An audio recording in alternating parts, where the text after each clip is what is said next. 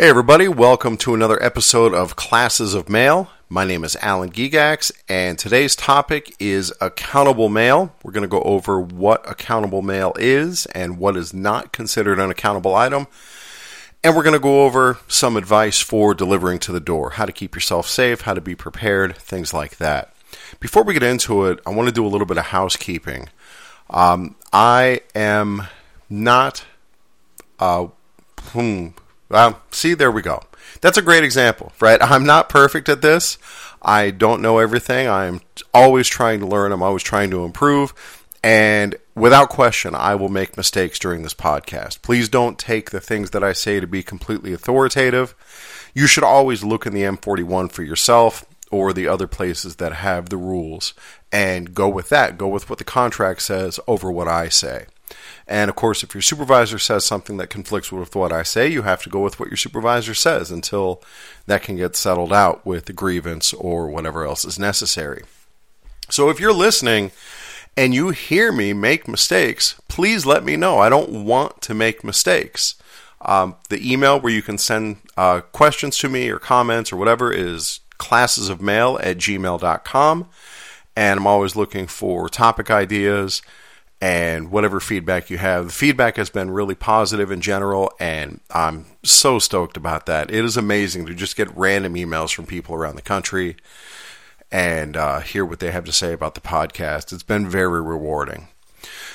But again, I'm always willing to admit when I make mistakes. I know I'm going to make mistakes. It's pretty much guaranteed. Maybe we do something weird here that you don't do everywhere. Like, for example, I always thought that everywhere had the city carrier flowchart, but it turns out that's just something the supervisors in my area have done that break down like what you're supposed to do in the morning, what order they want you to do it in. That is not an official postal form. It does not carry weight for discipline, but it is handy. And it's nice to have this chart and, you know, tells you what order everything goes in. But of course, the ultimate decider of what's a street function, what's an office function, is the M41. So, with that said, uh, let's move on and talk about accountables. We'll do accountables first. The M41 in section 26 describes accountables, and it lists keys, postage due items, customs duty mail, and special services. We don't do special delivery mail anymore. That's essentially been taken over by express mail. But express mail is an accountable item. It falls under that same umbrella. Accountable items are transferred and recorded on PS Form 3867. That is the only approved form for the transferring of accountables. In my area for a while, they were using this other form. I don't even remember the form number anymore, but it had this thing written down at the bottom that said, by signing this form, you agree that you have read sections, you know, whatever of the ELM and the M41 and the you're responsible and all this stuff and we were able to get management to stop using that form to go back to the 3867. Now we have the um, signing your keys in and out on the scanner. And I just got word from our local union president that we're going to be grieving that as well because the M41 has not changed. So, in the M41, it says this stuff changes hands on the form 3867. The keys that it refers to as accountables can be your arrow keys and your truck keys. Where I am, the truck key is not considered an accountable key, but it can be, and that is provided for in the M41. So the arrow key is the iron key or that darker key that has an arrow actually printed on it. And then the newer key that looks like it's maybe made of brass is called a MAL key, M A L key. Those are zip code specific. And MAL stands for modified arrow lock. So you have your regular arrow key and then your modified arrow lock key. And when you sign for the key, again, according to the M41, you're either going to sign for it or you're going to exchange like a checkout card for your key. And then when you turn that stuff back in at the end of the day, you get that card back. And now we have this newer procedure where you transfer possession of the arrow key via your scanner. Um, whether it will stay that way, I don't know. It seems like going forward, um, if we're going to have these new electronic arrow locks, which hopefully will help cut down on the number of arrow keys that are being stolen, that at some point the scanner is going to have to get involved. But all that's going to be settled by the union at higher levels, and so I'm not going to worry about that for now. So, oh, got a sneeze coming on. Uh, Let me pause. Oh, that was a big one. But like it never happened. Like a real professional, you never even heard it. Good job, me. All right. So, anyway, getting back to uh, what we were talking about. So, that's the keys. Next, postage due. So, when you sign for that postage due item from your accountables clerk, you are on the hook for that money. If it is a postage due of $1.41, as soon as you sign for that, you are $1.41 poor. So at the end of the day, you better either turn that item back in, maybe it was left notice, maybe it was refused, or you better have that $1.41. You always have the option to just pay that postage due right then and then collect it on your own time. But regardless, whatever happens, you're on the hook for that money. So you want to make sure you know why that item has postage due because your customers are going to ask. You knock on the door and you say, hey, this has postage due of $3.88, and they ask you, why do I owe 388 you better have an answer for them. So there's a number of reasons why that might be. Maybe it was, uh, well, whatever it is, the postage does not match what the post office actually charges for it, right? And you can ask your accountables clerk, hey, why does this have uh, postage due? The next item is customs duty mail. And I have never seen one in my going on 18 year career at the post office. So I'm not real familiar with customs duty. As I understand it, it's where it's kind of like a COD, but it's for import duties where an item comes in from a foreign country and there may be like an import tax on that item. And so we collect the money for customs. So again, when you sign for that, you're responsible for that money. If you need to know what the procedure is for that, I really don't know because I haven't seen one. Uh, you'll have to ask your accountables clerk.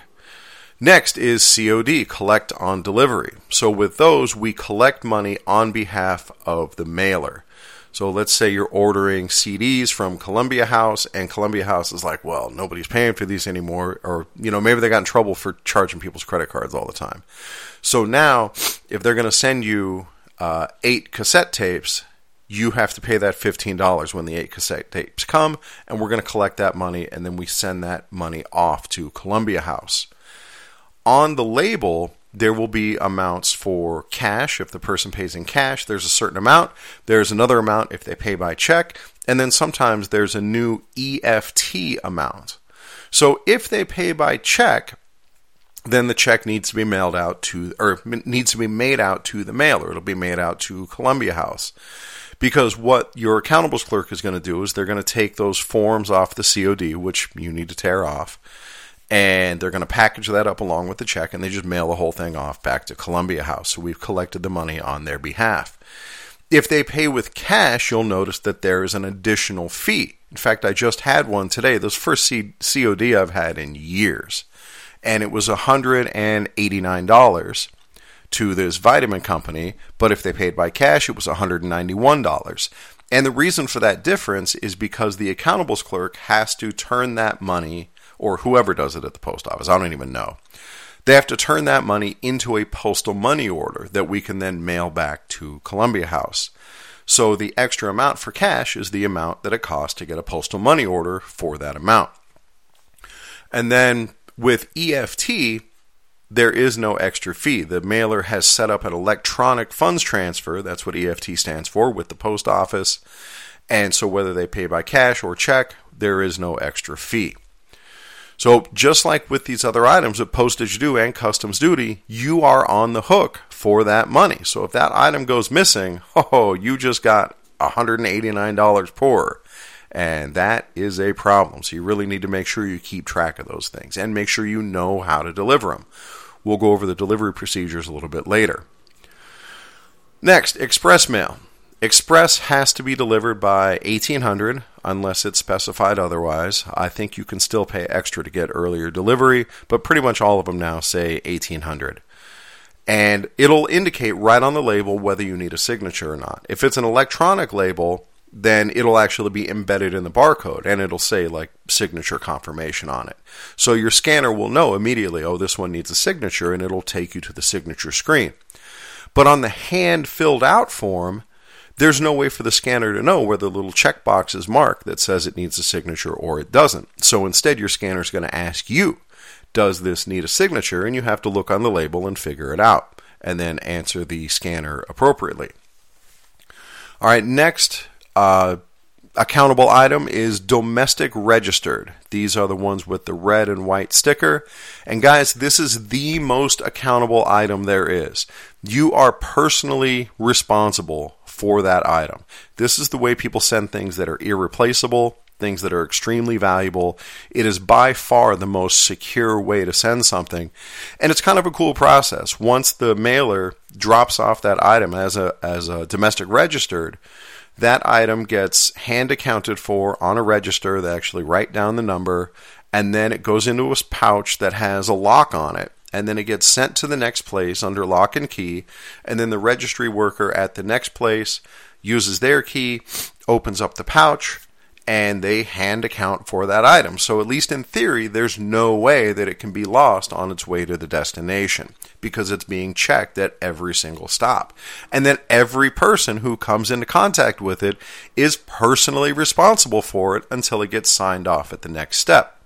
And that is you. At the end, you are personally responsible for it. I used to deliver to a place that dealt in precious metals, and from time to time I would get a small flat rate box that had a ton of postage on it, and it was sent domestic registered because inside there would be a solid bar of gold or a solid bar of silver. And man, I did not like being responsible for that. So that's domestic registered. It is super duper accountable. All right, so those are your main accountable items. Um, now, with domestic registered, you can still deliver that to whoever answers the door because there's an extra service that can be added on. It can be added on to most classes of mail called restricted delivery. And with restricted delivery, it has to go to the person whose name is actually on it. And it costs an extra two or three dollars or something like that. If it's not restricted delivery, then we can generally deliver it to whomever answers the door. And if they didn't pay for restricted delivery, they don't get that service. All right. So that is your accountable items. Now, the M41 also says that you can prepare these items for delivery in the office. In 262.1, it says that you can use a 3849 in the marker for your accountable items. Generally, I'm just going to case that stuff in and deliver it when I get to it. But if I have something extra valuable like that COD or like a domestic registered, I'm absolutely going to put that 3849 in because I don't want to lose track of it. When I get out to my truck, I'm going to put that domestic registered locked up in the back of the truck. And then once I see that 3849, oh, I got to go grab that domestic registered. And again, this is accounted for in the M41. You are absolutely allowed to do that and you can fill in the address portion of the 3849. In the M41, it says, quote, usually prepare form PS 3849 as you make delivery, end quote. And that's what I recommend is, um, you know, most of the time I don't use a 3849 at all because I just have the person sign on the scanner. But you can fill out that 3849 in advance, at least part of it, and case that up for your accountable items or for the things you have that are going to need a signature. So, if you are going to need to go to the door, like if you have an express mail that's going to have to go to the door, you can't just leave it in the mailbox.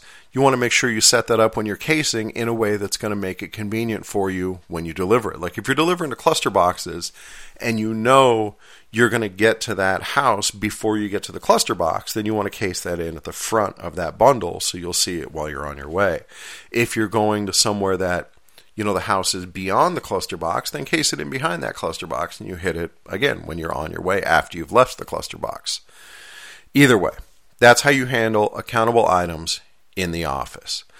Now, talk about going to the door when you go to somebody's door, your procedure is generally going to be the same for anything that's going to need a signature, whether it's just a, a signature confirmation parcel or uh, numbered insured if it's insured for over $500, an express, a registered, certified letter, whatever it is, they're all essentially going to be delivered the same.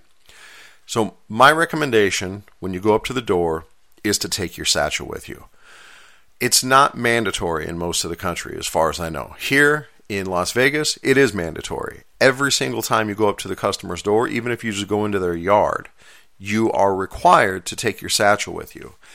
And for me, even if it wasn't mandatory, I'd still take it with me because I've had enough dog issues. I've been attacked by dogs enough times that I know the value of that satchel. That satchel makes a pretty good barrier between me and the dog, and it has saved my butt many, many times. So even if it's not mandatory, I would still recommend bringing that satchel with you to the door. It's a very small effort to just grab the satchel on your way out of the truck and it gives you that extra little bit of safety. I'll tell you, I've gotten so used to it that sometimes when I'm at home just walking my dog, I wish I had that satchel with me because if there's a loose dog around, I like having that barrier between me and the dog. So that's recommendation number one bring the satchel with you. Another thing that's not necessarily mandatory, but I recommend, is if you already have the mail in your hand for that person, bring the mail with you to the door. It's not something that you have to do, but it's a nice courtesy. If you're delivering to a cluster box, you're probably not going to bother. But if you're doing out the window or, or uh, over the curb delivery and you already have their mail in your hand, eh, you might as well bring it up. You don't have to, but it's nice. All right, now we get into strategy. So, my goal at the door is that I want to spend as little time at the door as possible. Very few good things can happen while you're at the door. You know, people have dogs, and so while you're standing there at the door, you're in danger of that dog come running out, and that has happened to me lots of times. You're in danger of germs. You know, the the condition that some of these people keep their houses, dude, it is not okay. And I don't want to be in there breathing their nasty ass house smell. Uh, you know, for an extended period of time if I can avoid it. And then there's also just creeps in the house, people you don't want to deal with, people who come and answer the door in their underwear. You know, it's it's never the person you want to answer the door in their underwear. I've been delivering the mail for January will make 18 years, and in my entire career, I've had plenty of people answer the door naked, but only one time in my entire career was it an attractive woman who answered the door naked and uh, or she wasn't naked. I'm sorry, she was in this sexy lingerie that was kind of see through, and that was great. It's actually kind of a funny story. I'll digress for a second. So I've always done this. I want to scan the stuff before I get to the door, and I used to before COVID. I would knock, knock, knock on the door, wait for the person to answer, and then actually hand them their parcel. We don't really do that anymore, but that is still in the M41. So anyway, I had these three big boxes, and I was taking them up to the door, and I couldn't scan them on my way up because my hands were full. So I get to the door, I set the parcels down, and I knock on the door, and I go to scan the first package, and the woman answers the door, and she's standing there in this really sexy lingerie. And I go to scan the package, and it wouldn't scan. And I'm standing there with my scanner trying to hit that barcode, and it just won't scan. And she's standing there looking at me. I'm looking at her, trying not to be too obvious and I wind up having to type in the entire barcode. I set that package to the side, go to scan the second one, same thing. It won't scan. I wound up having to stand there and scan all three barcodes while she's standing there in this see through lingerie. And I can only imagine what she was thinking that, oh, yeah, sure, it doesn't scan. But uh, it really wouldn't. That was, you know, just dumb luck. One time the sun shone on my shoulders, and, uh, and that was really nice boost for morale. But again, most of the time, the people who answer the door dressed like that, you don't want to hang around.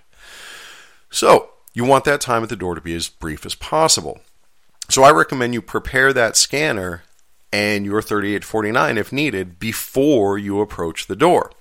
So I have maybe a certified letter. I'm going to scan that certified letter, mark it as individual or mark it as delivered, mark it as left with individual or whatever you expect it to be, um, left with neighbor, front desk, whatever it is um, and get it all the way up to that signature screen.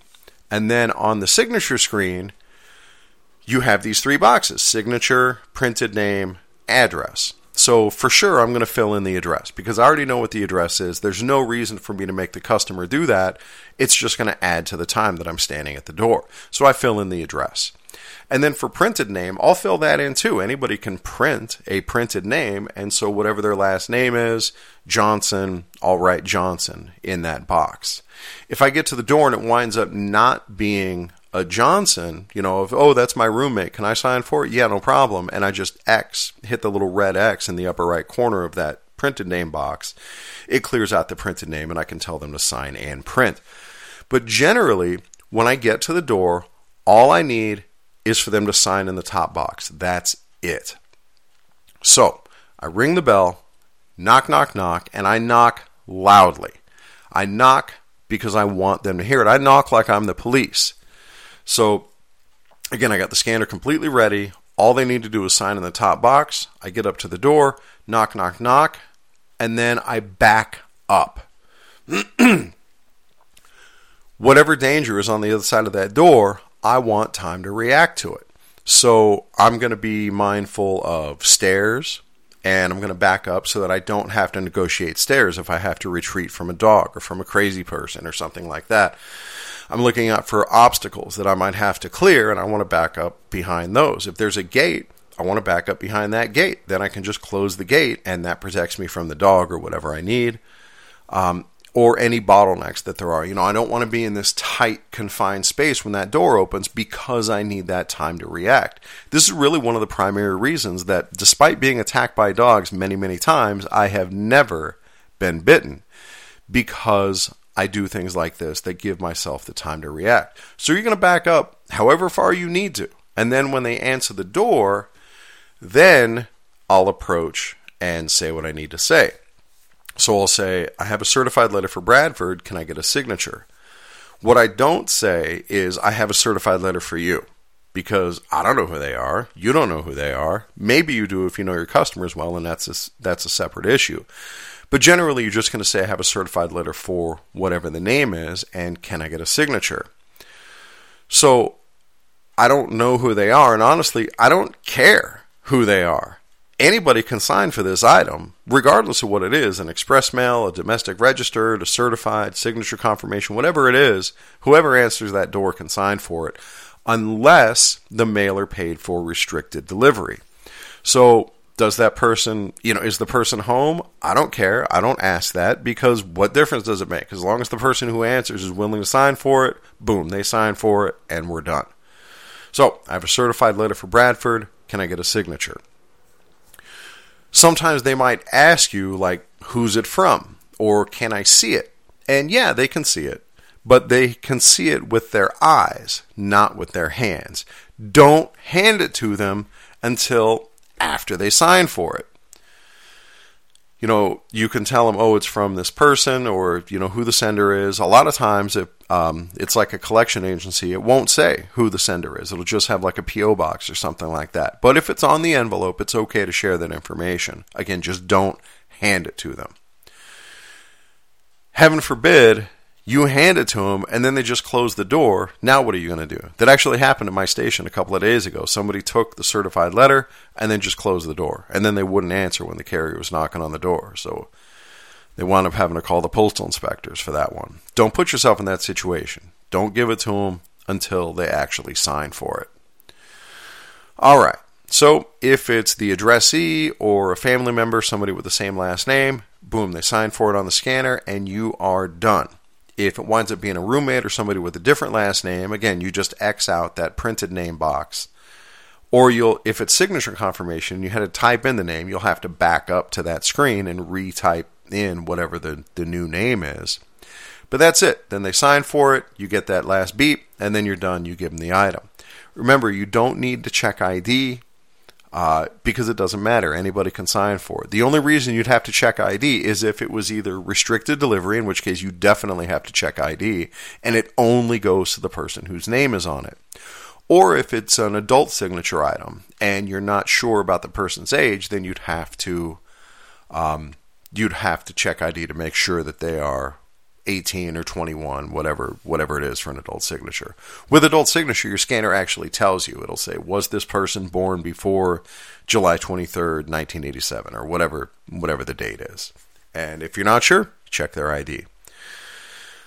All right, now the customers, they have a choice. They can accept the item and sign for it.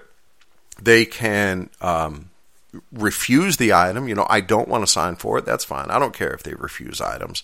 Certified letters are pretty much always bad news. And so people refuse certified letters sometimes. I don't care. I'll just send it back refused. It's no skin off my nose. Or it might get returned for another reason, uh, like one of our carrier endorsements. It might be attempted not known, it might be a forward, uh, whatever it is. And then you're going to mark that up and do whatever is appropriate with it when you get back to the station. Maybe you give it to your accountables clerk because they have to handle those markups. Or, like for our certified letters now, they just go into the carrier endorsed rack and get returned as whatever they are.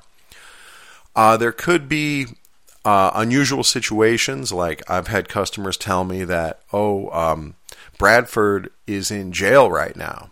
Well, I don't really care if he's in jail. My next question is, all right, well, do you want to sign for it and try to get it to him, or do you want me to just send it back? And then they can make that choice. Now, what if the person, the recipient, is deceased? That has happened to me. I go knock on the door. Lady answers the door, and I say, I have a, a certified letter for Bradford. and she says, Oh my God, that's, that's my husband, and he just died last night. I found him in front of the computer, and and he was just dead, and he's gone. And talk about awkward. I mean, obviously it's way worse for her, uh, but that was definitely an uncomfortable situation. So, what do you do with a piece like that? She just told me that Bradford is deceased. Well, the fact is, and this is true of all deceased mail, it's not my decision to make. As far as the post office is concerned, deceased mail is still perfectly deliverable. It is up to the next of kin to decide what they want to do with that mail. And ultimately, in my situation, the lady wound up signing for it. She said, Well, I guess I'm going to have to start dealing with all of his crap. And so she signed for it and she took it. So we're not just automatically going to return deceased mail, we have to let that next of kin decide. All right, so what about if nobody answers the door? How long do you wait?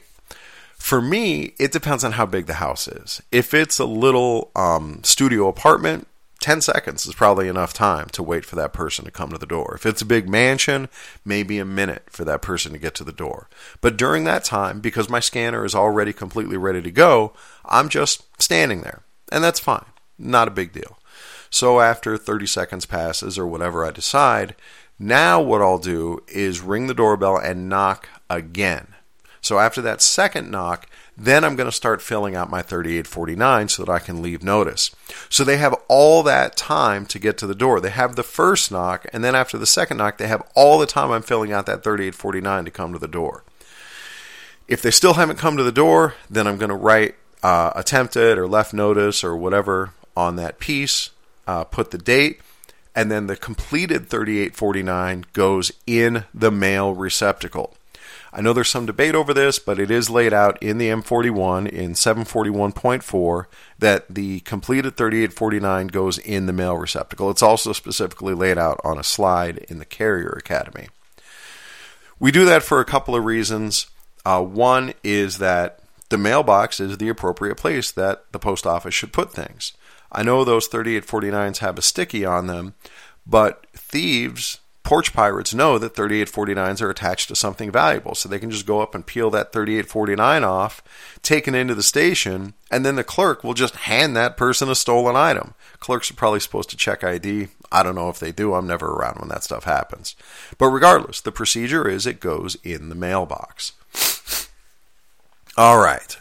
Uh, so on certified letters, and sometimes on other pieces of mail as well, there will be a Form 3811, which is this green card that is a physical return receipt. About half the certified letters I deliver probably have the green card on them, so you have to be on the lookout for them. And this is a physical receipt that provides proof that the item was delivered. And then the card, that 3811, after the signature goes on it, then it gets sent back to the mailer so that again they have that physical proof that yes this item was delivered. On that card you need signature you need the person's printed name you're going to check the box whether it's the addressee or an agent so is it mr bradford or is it someone signing on their behalf? If it's someone signing on their behalf then you mark agent you fill in the date and then it asks you whether the address where you delivered it matches the address that's printed on the card. And if it doesn't, then there's a box where you have to put in the address where it was actually delivered. So if that certified mail gets forwarded, then you're going to put the address where it actually got delivered, that forwarded address. Then you tear off the card, and where I work, uh, we actually bring it back to our accountables room and put a postmark on it, and that makes it totally official that it was absolutely delivered on that day. Uh, I have not found in any of our rule books where it says you have to put that postmark on it, uh, but it's something we do at my station. Seems like a good idea because why would a judge just take somebody's word for it that wrote on it that it was delivered on that day? So the postmark removes all doubt. Um, but again, I don't know if that's a policy nationwide. I have not been able to find that in writing. So anyway, and then at that point, once all that gets done, then that 3811 is just a postcard and it goes into the green mail or maybe there's special processing at your station and it gets sent back to the sender as a postcard. With those 3811s, they cost extra. Of course they do. You know, a normal certified letter is going to cost like $5 or $6, whatever it is these days. And then the 3811 is going to add 2 or $3 to that postage. So it might be $8 if it has a 3811 on it. And if you're lazy like I am, you always want to check that postage because a lot of times the companies will send out these certified letters with a 3811 on it, but they don't pay the extra postage. So if I see a certified letter with a 3811 and it only has like $5.21 of postage on it, hey, I don't have to deliver that one. That one has insufficient postage. And I give it back to the accountables clerk and they got to send it back postage due or whatever they do with it. I don't know what they do with it, but I know I ain't delivering it that day. So that's one more thing off my plate.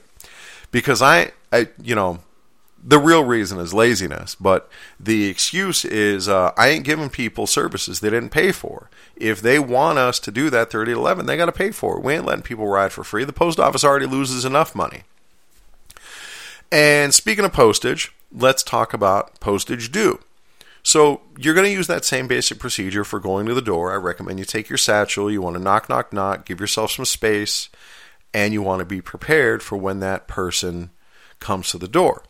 And then I'm going to say I have a letter for McPherson that has postage due of 79 cents. You know, again, I don't say I have a letter for you because I don't know who they are. And frankly, I don't care who they are as long as they're going to pay that 79 cents. And when the customer says, why does it have 79 cents of postage due? Like I said before, you better have an answer for that. You better be able to tell them, well, it's the thickness. It wasn't able to go through automated processing, so it had to go with the parcel rate or whatever the reason is. You know, they, they may ask. And then when they pay you, they can pay by cash, they can pay by check. And what's the check acceptance policy for the post office? I don't even know. Uh, the last time I saw a check was like 10 years ago, maybe. So I don't even know what the check acceptance policy is. You'll probably have to ask your supervisor about that one. Interestingly, the last time I had a check, I had to call the supervisor, say, hey, this person wants to pay with a check. What do I need to put on here? And the supervisor didn't even know. And he's like, ah, just take the check. And, and I did, and everything was fine. So they can pay by cash, they can pay by check, they can pay with stamps. Stamps, as far as the post office is concerned, is as are as good as money. So if it has like a dollar twenty of postage due, and they give you two forever stamps, that covers it. And as I understand, they can even pay with a meter strip. Like if they're a business and they have the meter to run for their mail, they can run off a meter strip for 79 cents and give that to you because that's like paying the post office 79 cents. You may want to double check that one with your accountables clerk. They may not know how to process it. Uh, but as far as I know, yes, they can even pay with a postage meter strip. What if it's 79 cents and they give you a dollar? They're probably going to want their change. So, as a carrier, you're not supposed to carry cash on you because that makes you a theft target. So, what do you do? Well, if you have change, you can make change. You're not prohibited from making change, but you're also not required to make change. Again, you're not expected to be carrying cash on you. So, in those cases, in my experience, usually the customer just lets you keep the change. Uh, it's 21 cents, it's not worth it. That's all right, you can keep the change. Uh, but if they insist on their change or it's an unreasonable amount of change, whatever, and you don't have it, then that means they're going to have to take their 3849 and go down to the post office where the post office has plenty of change and they can get their 21 cents of change down at the post office when they go to pick up their item. Once faced with that choice of either eating the 21 cents or going all the way down to the post office for the item, suddenly the 21 cents doesn't seem quite as important. But regardless, you know, that's their choice. Um, they are only supposed to pay the amount that's indicated on the postage due, And in most cases, in my experience, they actually do have the exact change. You know, they go through the couch cushions or whatever it is. Either way, you're on the hook for that money, and so you have to collect that money, or they can refuse postage due. No, I don't want to pay that. That's fine. It goes back to the sender. Or, you know, it's attempted not known. There may be a number of reasons why you won't be able to collect that postage due. That's fine. At the end of the day, you're going to turn the item back into your accountables clerk instead of the money, and then they'll clear you for that item. Sometimes, pardon me, sometimes the customer will want a receipt.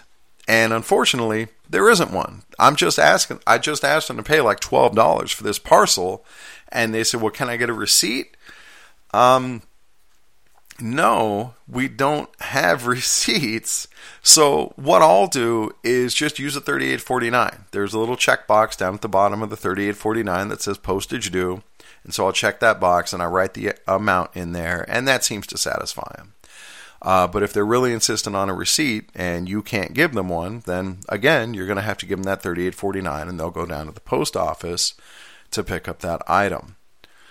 Um, and uh, if they don't have the money, which also happens from time to time, then again, you're just going to leave that 3849 and they'll have to go down and collect that item at the post office. So with CODs, uh, very similar procedure to the postage due. You're going to tell them how much it is. It's this much if you pay by cash. It's this much if you pay by check. And the one that I had today, uh, there was nobody home. So I wound up, or at least they didn't answer the door. So I wound up leaving notice on that. I left the 3849 in their mail receptacle and I brought the item back.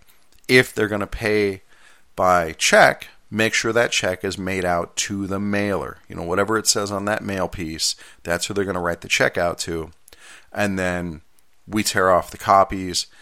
I don't even know what copies we take, but it does say right on the, the papers, right? There'll be like a little stack of papers that are glued to the top of that COD, and it'll say right on it, like copy number one and copy number two go back to the post office. Copy number three, which is like glued to the to the mail piece, stays with the mail piece. It says right on it, but if you're not sure, make sure you check in with your accountables clerk or your supervisor before you leave for the street so that you know how to deliver it. And if it's an exceptional amount of money, we had a COD at our station once that was like $1,500, and the people were home and they paid out $15, $100 bills, gave it to the carrier.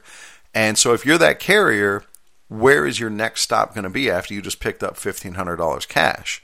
was going to be back to the station, go drop off that money. There's no way I want to be going around my route with $1,500 of cash on me. I don't feel like being responsible for all of that. And generally, your supervisor is going to be okay with that. All right. So that's that's my advice. That's how you go to the door. That is uh, what items are accountable, what's not, how you're supposed to handle that stuff, and handling those things right means that you're never going to find yourself on the hook for a solid bar of gold that's a domestic registered or that 79 cents of postage due. You handle it properly and everything goes smoothly. And this is just another way to make yourself discipline proof. All right, thanks for listening, and I will catch you guys next time.